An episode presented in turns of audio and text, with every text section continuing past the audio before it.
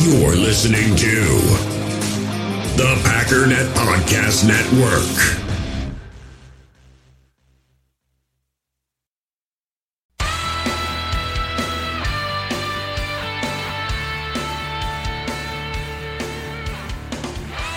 Ladies and gentlemen, welcome once again to the Packernet Podcast. I am your host and resident fanalist, as always, Ryan Schlip. Check us out online, packernet.com. Find me on Twitter, pack underscore data. So there's quite a bit going on. Um, there's a lot of things I'd like to do all at once. Um, I kind of want to go back and look at some of the other teams, especially the NFC North teams, to see what they did in preseason week one. However, training camp is not slowing down. It just kicked right off again. So it's going to be a little bit of a balancing act. I'll probably not be as, as in depth about um, training camp as I want to be. Um, not only do I want to get to some of these other teams and other things that are going on, but there's also a few questions and things that are starting to stack up in the Facebook group because there's just so much going on right now. But uh, those are sort of the three categories of things I'd like to dabble in, and uh, we'll just see how it how it goes. So before we take our break, obviously, just want to remind you, I'm hoping you'll join me in the largest NFL season long tournament ever. Some of you aren't into fantasy. We won't be spending too much time, maybe a day a week or something, kind of just dabbling in it. But I know a lot of you are super diehards, so $3.5 million best ball championship is probably, if you got to do just one thing, that's probably the one thing you should do. Again, these things are running every couple minutes, so just jump in, grab a snake draft out there, grab the best players. It's best ball, so they're going to automatically put uh, the right players in for you retroactively. So the best players, the, the highest point total that you got for the best roster, that's the roster that it's going to set for you. Don't have to worry about salary caps, trades, none of that kind of stuff. Just jump in and you can be literally a millionaire in a matter of weeks. Just remember for a limited time only, you can get a free entry into the Best Ball Championship when you make your first deposit, but you got to use promo code PACKERNET. So that's a free shot at a million bucks just by using promo code PACKERNET when you make your first deposit. So search Draft in the App Store, go to draft.com. Come play free with promo code PACKERNET. We all have smartphones, and we all know they're pretty amazing, but they also can be amazingly distracting, especially when we're around other people. So, US Cellular wants us to reset our relationship with our phones by putting down our phones for five. That's right, a company that sells phones wants us to put down our phones. And to see what we find, learn more at uscellular.com forward slash built for us. So, first of all, uh, Mr. Jawill Davis was cut from the team. Uh, he probably is not going to be the last as far as wide receivers. I mean, we, we've already talked about that's going to be really, really, really tough. I mean, really, J- Jawill and a lot of these other guys, uh, you know, Malik Taylor, Allen Lazard, Teo Redding, uh, J'Mon, I guess, although I don't think he's going to be on there. They're they're looking for practice squad, and I'm pretty sure uh, J'Mon is eligible for the practice squad because uh, he wasn't really active at all last year, or very much at least. But Jawill was in that mix of, of guys that are legitimately they're they're really not even trying to make the. I mean, they are trying. They're not going to make the active roster. They're just, you know, either putting on a show for another team or just hoping that they get put on the practice squad so they can make a little bit of money and keep honing their craft and come back next year. Because, you know, again, we're talking about Devontae, Marquez, Geronimo. Um, man, it's, it's crazy because there's so much talent. I, I don't know if I can honestly say there's a lock outside of that. I mean, I want, I want to say EQ is an easy lock, but, you know, is there a weird, crazy scenario where he doesn't make the team? Maybe.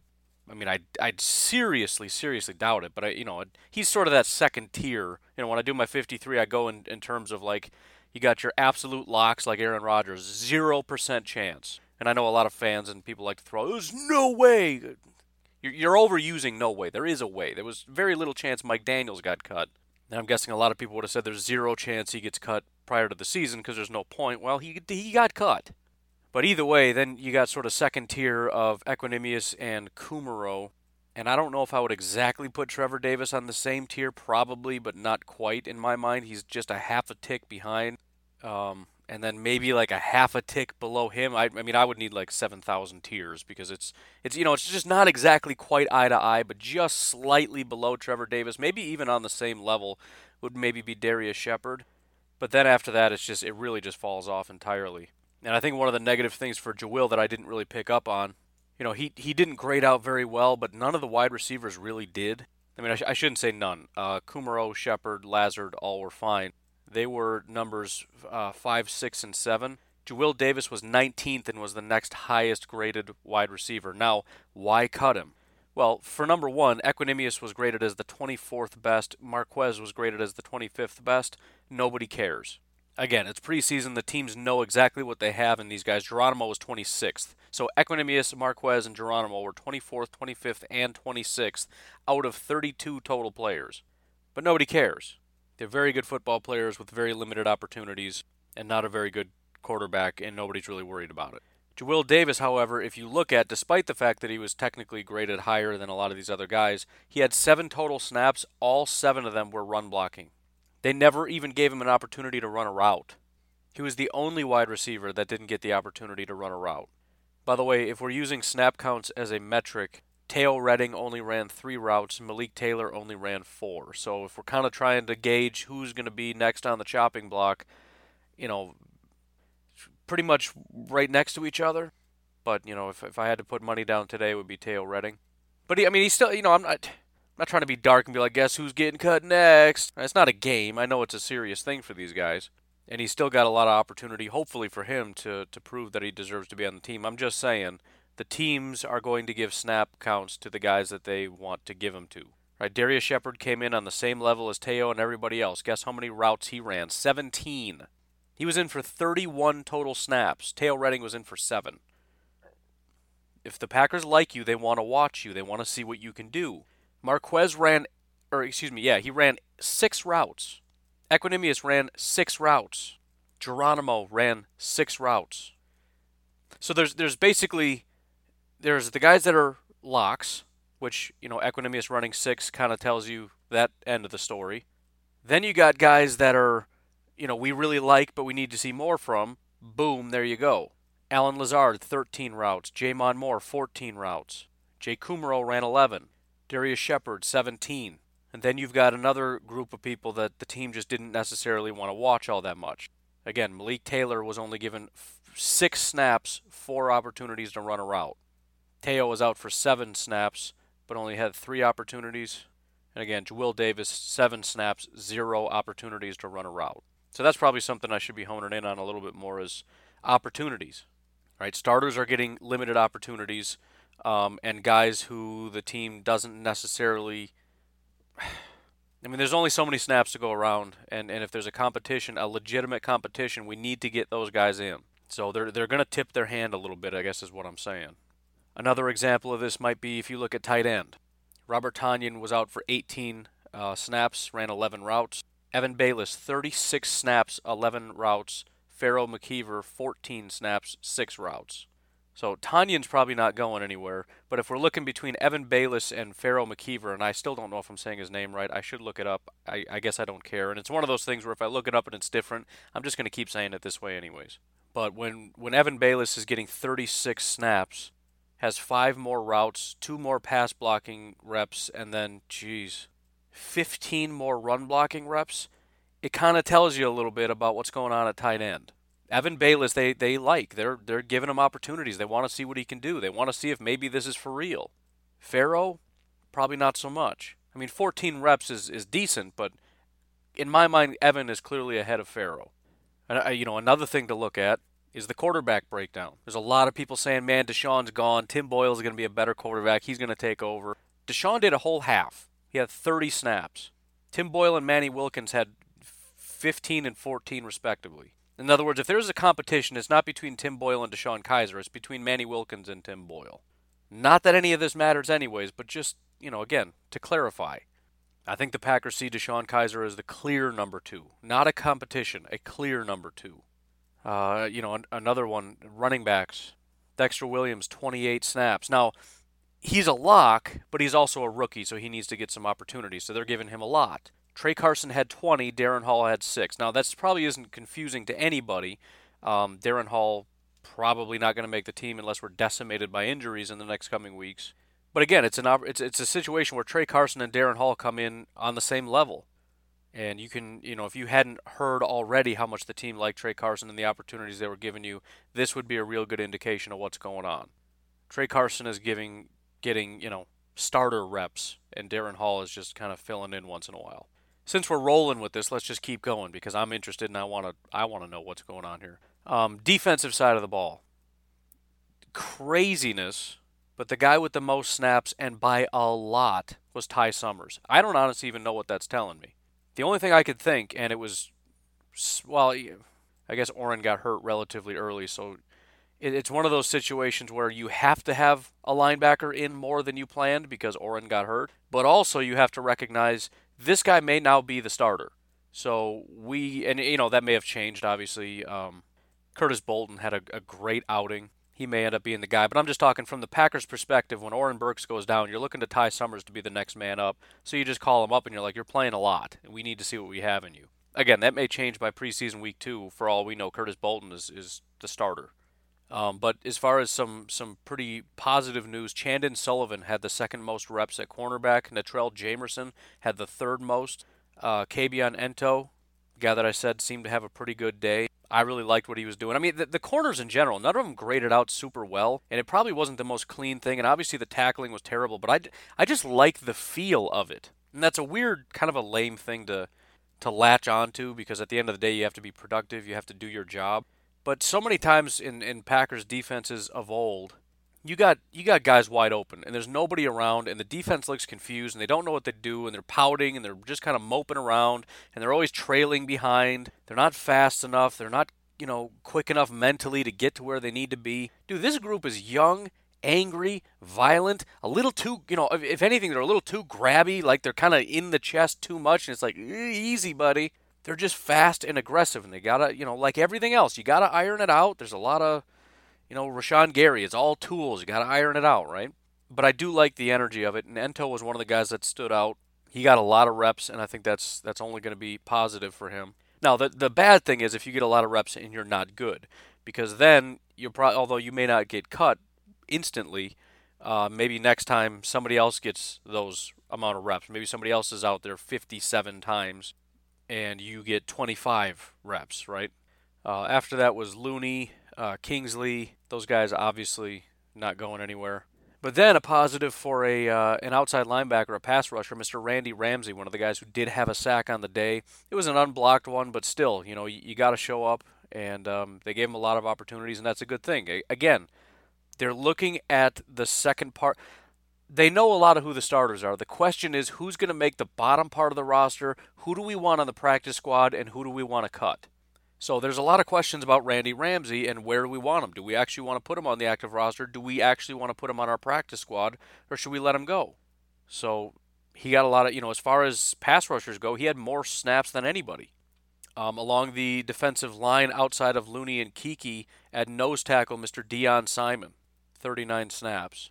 Uh, Will Redmond, 38. Ka'dar Hollman, 37. Montravius, Fackrell, uh, Crawford, Gary. So now it's kind of the guys that are starters, but you know they, they're getting some reps, but not too much. Then there's Reggie Gilbert right in the middle with 28. I mean, he's kind of mixed in with the the lower level starters that you want to give some. So if I had to guess, if I'm just you know trying to guess what the snaps are telling, it kind of seems like he's more or less a lock, which in a sense kind of makes sense. I mean, obviously, you know, you give Randy Ramsey or whoever an opportunity to try to take that job, but you know, we know we got Preston and Za'Darius and and Gary, and I feel like after that, I mean, well, okay, Fackrell, but if if we're going to assume there's going to be more pass rushers than that, who's it going to be?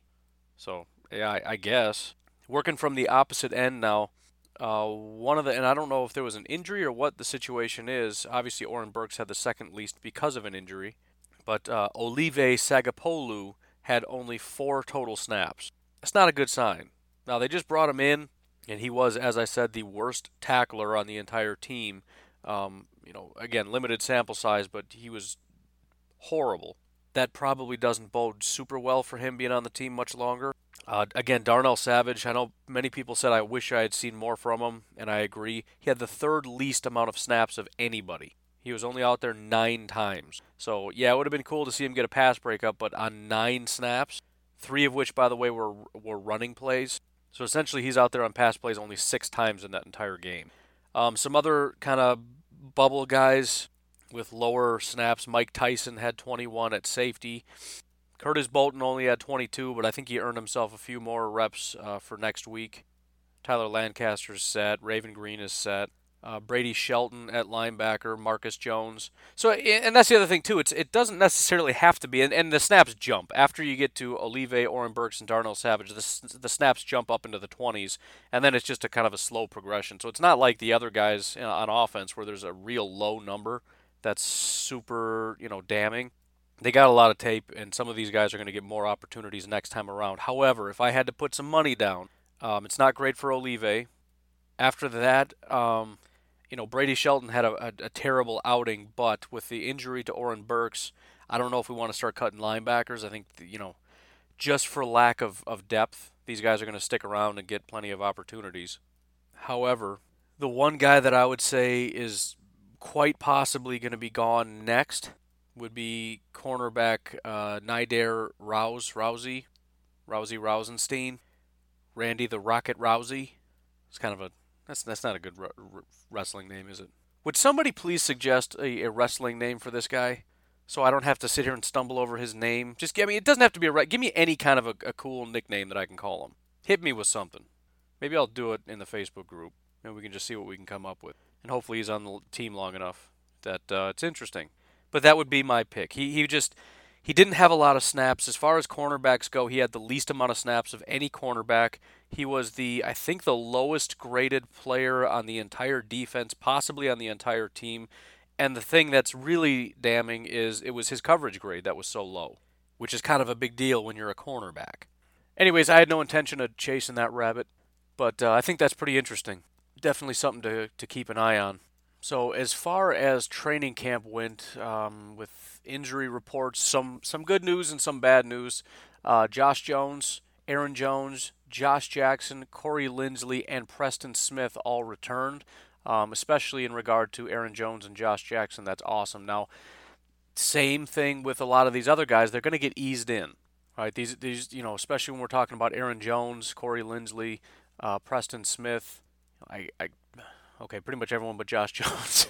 I mean, these are these are all starters, and uh, they all play a role. So they need to be cautious. You know, we, we need to get some reps in, but um, coming out flat in in week one compared to losing this person for the first half of the year, I mean, obviously one is is more important than the other.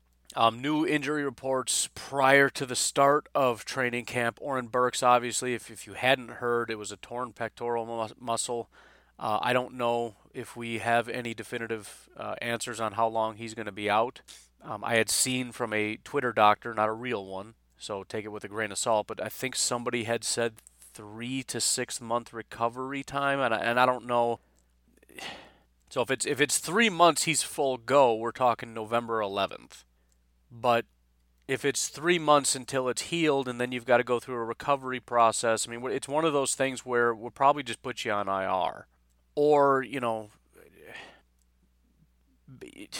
I'm trying to see what the, what the best case scenario is, and I, I guess that would be the best case scenario that it's maybe it's a minor tear, not you know not a full separation of the muscle or anything, right? It's just there's a little tear, and we got to kind of stitch it up, and you know he'll be good to go in a couple months. You know, I, I don't know. I suppose there's no point in even speculating on it, but I, I, I, guess the bottom line is I don't necessarily think it's going to be great news. And either way, he's going to be out for some time.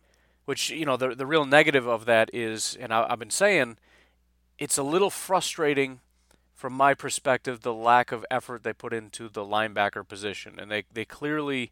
You know, it, it's similar to tight end and some other positions where they have the, the positions that are most important, and it makes sense, right? You want to invest resources in your quarterback, in your pass rushers, in your, you know, whatever. I, I guess tackles, even though they don't really do that because they haven't had a need, but a couple backups would be nice. Um, they, they invested a high resource in a corner, which makes a lot of sense, very valuable position. And so you end up with a bunch of fourth round pick linebackers, which I guess that's kind of makes sense. But still, I mean, you come into the year, you get rid of Jake Ryan, which is kind of like, I'm not a big fan, but, you know, okay.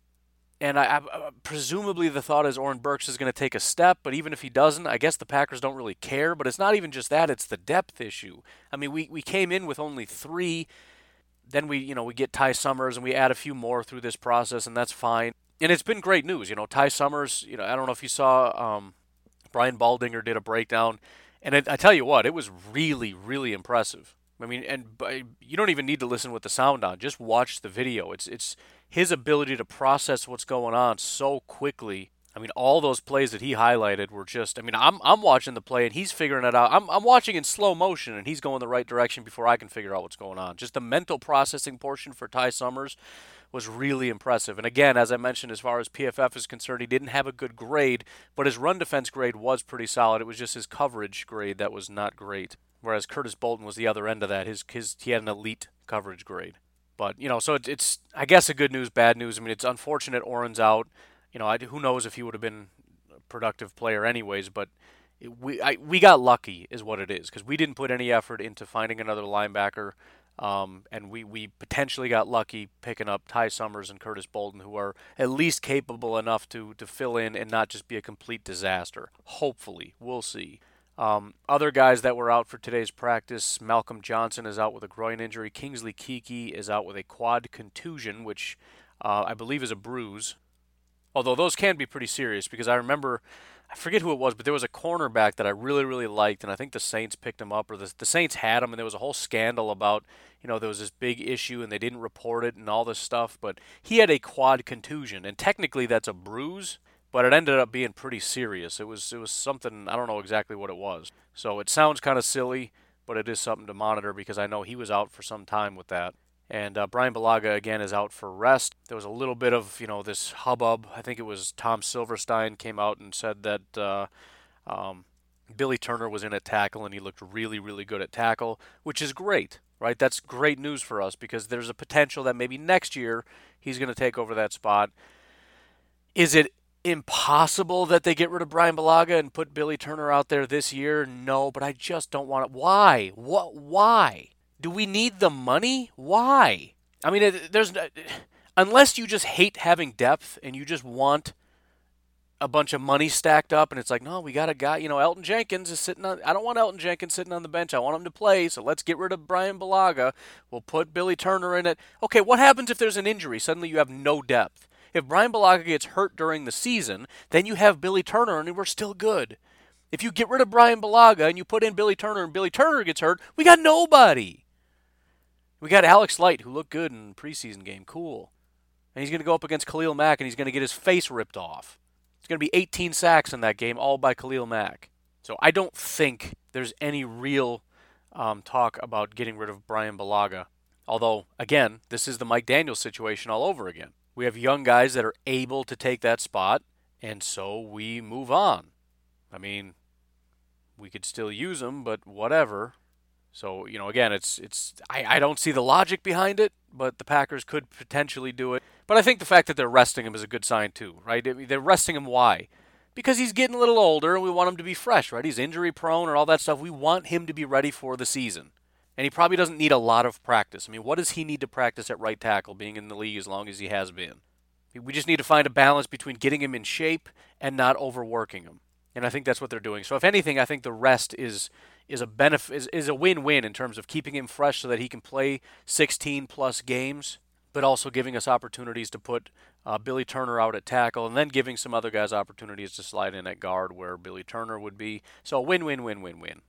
However, the injury news didn't quite stop there. Danny Vitale dropped out with a calf injury, and then Mr. Kabion Ento went down with a hamstring. Uh, obviously, I don't have any information on that quite yet. Hoping that everything's okay.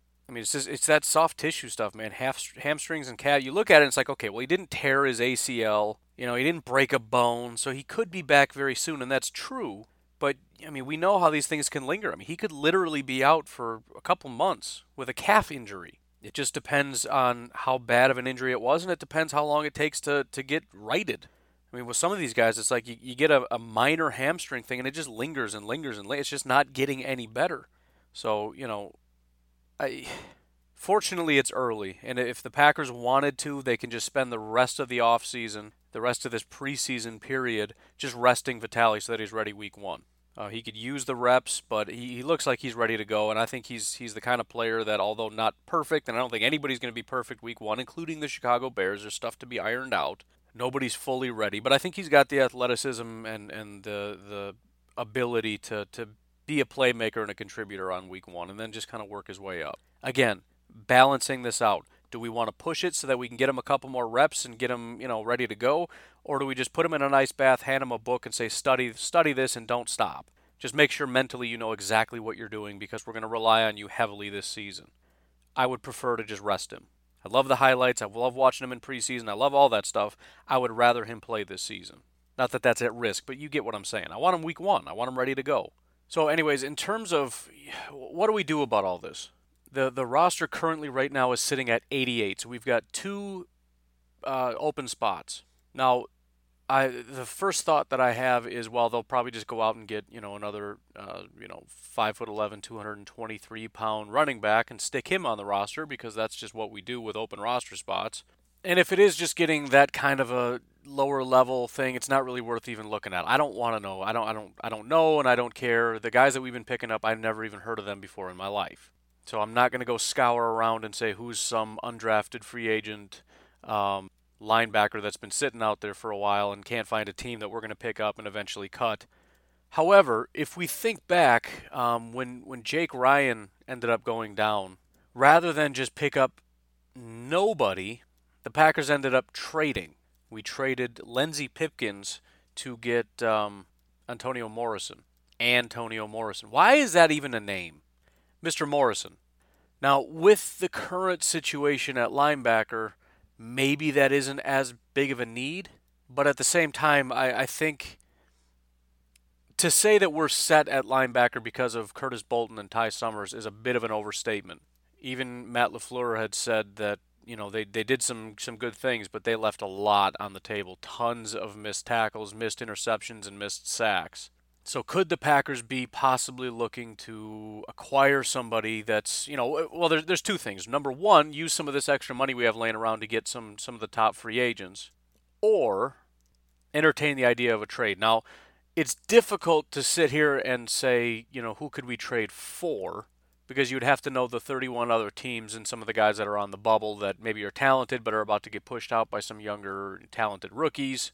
However, the thing that we could look at is if we wanted to trade a player, who exactly could we look to trade? And honestly, the first thing that comes to mind would be a wide receiver. Reason being, again, we just have more talent than we're going to end up being able to keep. And if, for example, let's say you like a guy like Darius Shepherd to be able to come in, could you trade somebody? Could you possibly trade a Jake Kumerow or a Trevor Davis? And I know that makes some people sick, not so much Trevor Davis, but Jake Kumerow. But again, Jake Kumerow's real solid. I don't know how much value he's going to have when he leaves, so it's you know not that that matters, but you know he goes and plays for Andy Dalton or for uh, Eli Manning, who just lost. And by the way, oh, maybe I should look at the Giants. They need a wide receiver bad. Unfortunately, their linebackers are garbage, so that's no good. Uh, one name that I was able to dig up is Dont'a Hightower from the Patriots. Uh, Hightower is getting up in age. His play is definitely slipping. They've already got Jamie Collins, Kyle Van Noy, Elandon Roberts, and Ja'Whaun Bentley, all of which have either proven at on some level or, or whatever that they have some capability. So there might be enough there. Just a question of, of what exactly the Patriots would want. But obviously the Patriots are more than happy to wheel and deal to upgrade their team. Not sure they would want a wide receiver, but that's it's an option. Another guy that might be worth looking at is Sean Lee from the Cowboys. Now, he had a pretty terrible year last year. I think he was injured for a big part of it, or maybe he just got pushed out. I don't really know. But he's he's really been a very very good linebacker from 2010 to 2017, and just had a massive dip in 2018. So it's one of those questions where do we think that this is just what he is now? Usually there's a gradual decline, not just a massive drop off. So it makes you wonder if, if he could come in and still be a productive player for some time. But either way, they're, they're stacked at linebacker. They're underutilizing Sean Lee. I think Sean Lee would like to leave just because, I mean, he's just buried under, you know, Leighton Vander Esch and Jaylon Smith, who are, you know, some of the best. I mean, both of them are top 10 linebackers. So probably the best linebacking duo in all the NFL. Now, obviously, they've already got one of our wide receivers. I don't think they'd want another one. Randall Cobb is going to be the slot guy, and then they got Amari Cooper and Michael Gallup on the outside. But again, doesn't have to be a wide receiver. We could trade something else. And of course, picks are an option as well, although I'd rather not go that route. And the Packers generally don't like to go that route, but Sean Lee would be an option. Also, Dallas has to come up with a lot of money in you know coming up here, and uh, that would save them about three million dollars. Now they would have to acquire a player, so it would have to be somebody that doesn't cost all that much. So possibly trade a guy that's getting paid a million or two million or whatever. You'd free up a little bit, I guess. I don't know. Actually, I think I think that's not true. I think it's seven million in savings. So, yeah, that that would work out pretty well. Otherwise, uh, Taylor texted in was asking about some of these options and said possibly Haason Reddick might be uh, getting the boot for the Cardinals. He hasn't been very good, but that doesn't mean he can't be very good. He was drafted really, really high. I don't remember exactly where, first, second round, something. And I think there was sort of a question of is he more of an outside guy or an inside guy? You know, it, you want him to be a pass rusher, but he can't quite hack it, so they're trying him at inside linebacker. Maybe it's just sort of like a Dee Ford situation where you just need the right tools to, to kind of unlock his true potential. And in terms of trading a wide receiver, I think Arizona would be extremely receptive to that. I mean, they do have Larry Fitzgerald and Christian Kirk, but the kind of offense they're going to be running is going to be a basically like a four wide, right? They're they're going empty backfield, four wide receivers, and to try to run that offense with Larry Fitzgerald, you know, at at his age, I mean, he's just not what he was even if Christian Kirk can take a step, I mean, they just don't have the right amount of personnel. I mean, they, they, they got Hakeem Butler, so maybe he can step up and do something. You've got some other guys. Obviously, you have bodies. I don't know if you have the talent necessary. Well, they do have Andy Isabella as well. They drafted. I mean, eh, eh, and and that kind of goes to my point as well. Why would you draft so many wide receivers? I mean, you got Larry Fitz, you got Christian Kirk, and then you draft Andy Isabella, and you pick up Kevin White, and you get Hakeem Butler. It's because you know you're running four wide receivers. So you got four as your base, and then you need however many to back that up. I mean, this is a, a roster that's going to have probably seven or eight wide receivers on it.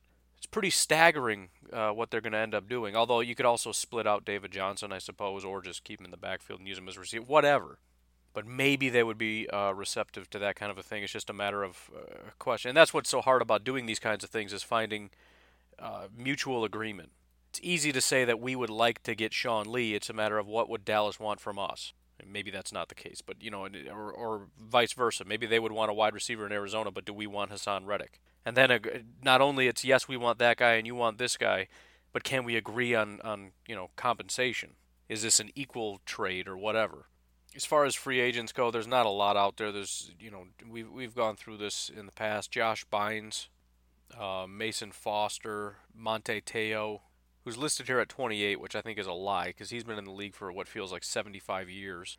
That's about it. I mean, there just isn't much, and that's the problem with this time of year where it's like, all right, we got to go get somebody. It's like, well, if there was anybody worth having, they'd, they'd probably be on a team already.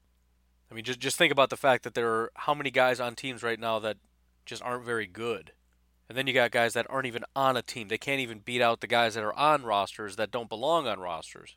So, you know, I, I think possibly a trade would be the best option. Or again, Ty Summers and Curtis Bolton. If, if these guys are, are good enough, we're not going that route.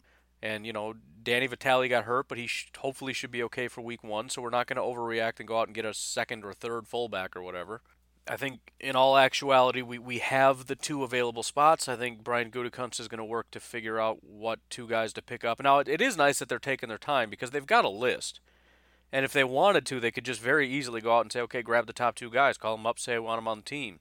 The fact that they're taking their time kind of leads me to believe that, you know, and, and, and this happens all the time anyways, but, you know, they're having conversations. They're calling around. They're seeing, you know, they're, and they're probably also calling guys like Eric Berry or Jay Ajayi or, or any of these guys that are just sitting out there saying, you know, it's, it's a, a matter of conditioning. What are you doing? You know, what compensation, talking to their agents not implying we need Eric Berry. I'm just saying, you know, the the big names that are still out there that are maybe looking for a little bit more money couldn't hurt to just call around a little bit. You know, Austin Seferian-Jenkins, what are you doing, man? How's it going? And just keeping these open lines of communication and not rushing out and getting, you know, a, a, a seventh running back to just come in and, and plot around for a while until we cut you. So we'll see. We'll see what happens.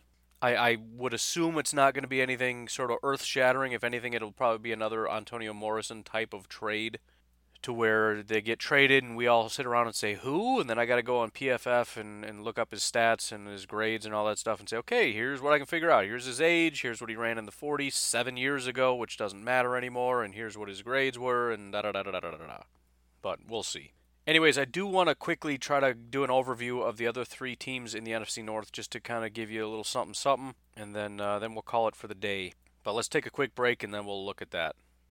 In the hobby, it's not easy being a fan of ripping packs or repacks. We get all hyped up thinking we're going to get some high value Jordan Love card, but with zero transparency on available cards and hit rates, it's all just a shot in the dark. Until now.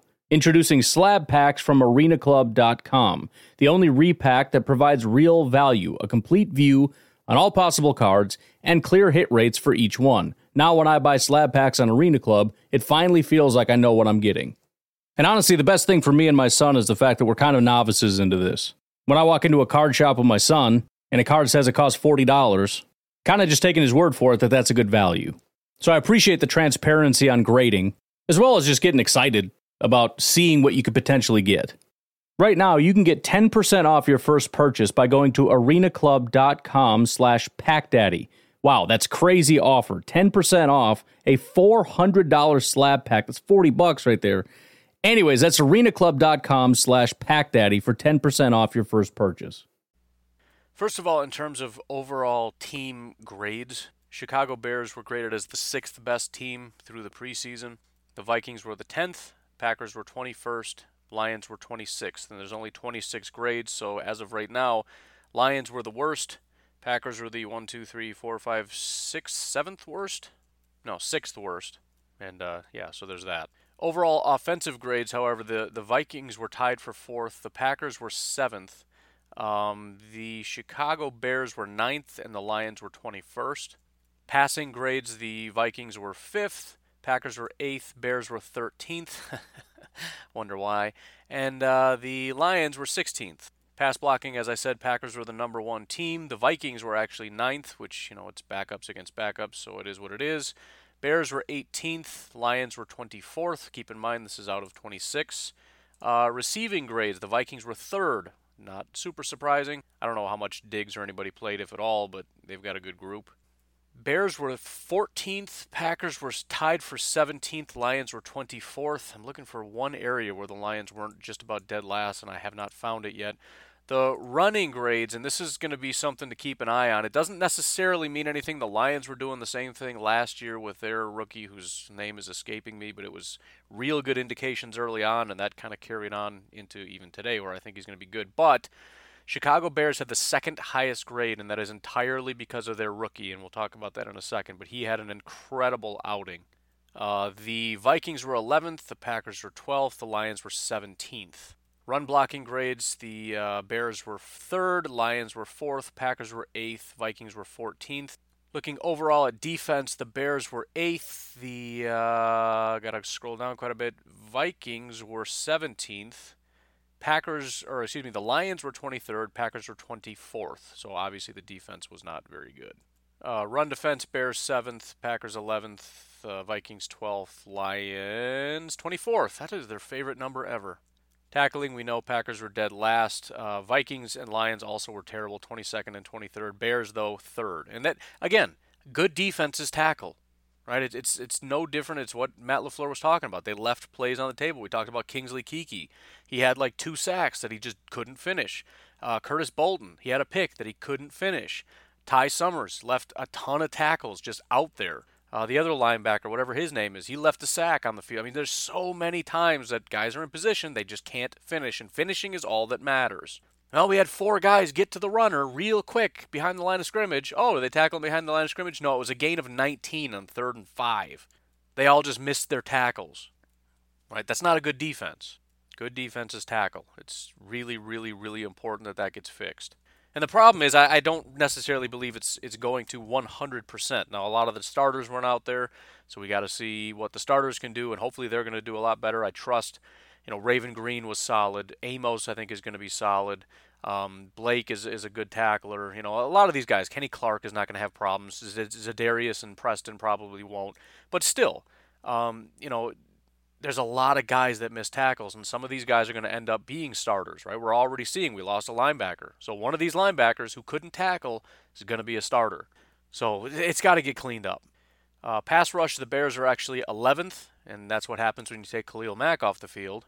Packers were 18th, Vikings were 19th, and the Lions were 21st. In coverage, there was not one good group in the entire NFC North. The best was the Bears at 17th, Vikings 19th, Lions 21st, Packers dead last at 26th. So that's sort of the, the broad scope of what exactly happened. As far as highs and lows go, again, Chicago Bears, their running back, uh, David Montgomery, just was, was dominant.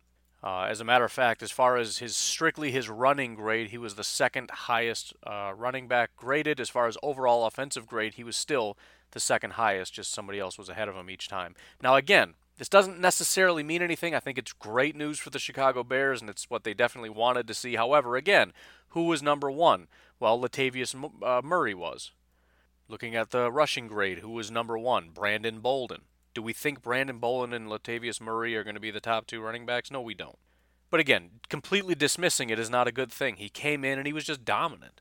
Um, unfortunately, Mitch Trubisky did not play um, at all, but Chase Daniel was the best quarterback in the preseason, which just makes me smile because I'd be willing to bet anything Chase Daniel would have graded out a lot higher than uh, Mitch Trubisky would have, and it just it makes me so happy that Chase Daniel is actually doing a really good job of being a quarterback because I, I, I, stand by my statement that I think he'd be a better quarterback than Mitch Trubisky, and that makes Bears fans so angry. Chase Daniel doesn't have any of the athletic attributes or ability that, that Mitch Trubisky does, but I think he's just a more solid guy.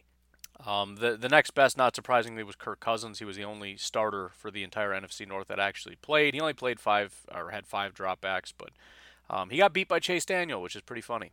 Now, not overall offensive grade, but as a as a passer, he did. Number three was DeShone Kizer, then Tim Boyle. So um, I suppose that's good news when you look at backup quarterbacks and you start, like I do, complaining that we need to have better backups. Well, outside of Chase Daniel, I mean, the Packers technically had the best outing. I, I, I don't know.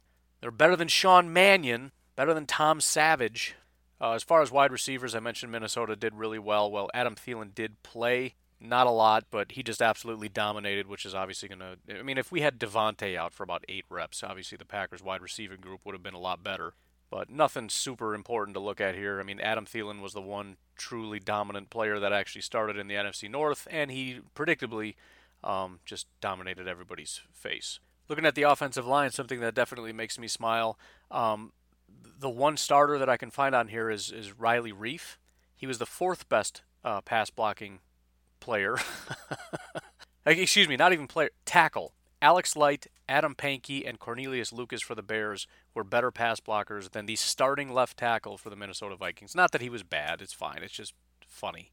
In fact, if you look at the entire offensive line, the three best pass blockers, oh my goodness, this is crazy. Correction. The top eight pass blockers, let me just read them off for you Elgton Jenkins, Alex Light, Adam Pankey, Joe Dahl, Justin McCray, Danny Isidora, Anthony Coyle, Lucas Patrick. Six of the top eight pass blockers were Packers. Zero Chicago Bears, one Lion, one Viking. And to add insult to injury, there are several starters out here. Graham Glasgow, Kenny Wiggins, I think they're starting Riley Reiff, um, Pat Elflein, Rick Wagner, Frank Ragnow. I mean, the, the several teams had their starters out there and they were not even beating out our second string, possibly third string, possibly not even making the team offensive lineman for the Packers. So that makes me smile. And then, uh, you know, defensive side of the ball, nothing really stands out. I'm, I'm, I'm primarily looking for, you know, guys that need to take a step slash rookies. Um, of, of the defensive side of the ball, the top five, three are Chicago Bears and two are Packers. Curtis Bolton and Raven Greene are numbers two and three in the entire NFC North for defense. Um, Roquan Smith was eighth. He had a good outing. He's another one that needs to kind of step up, but he only had five snaps, so that doesn't really count for much. So nothing super stands out in terms of, um, you know, I mean, Jahlani Tavai was 39th. He didn't have the greatest outing in the world. So really, the the biggest takeaway from all this uh, in the NFC North is to keep an eye on David Montgomery. He had a, a very good outing. He's had a very good camp. The the Chicago Bears are excited about him, and uh, he just has not yet disappointed anybody. And I, you know, this is this is going along with what I. I mean, I had said he is my number one running back in the entire draft, and he went in the fourth round. So I, you know, whatever. It is what it is. He's definitely not going to make the Bears worse. So, but I'm going to leave it at that. I got to get going. You folks have yourselves a fantastic Sunday. You tomorrow. Have a good one.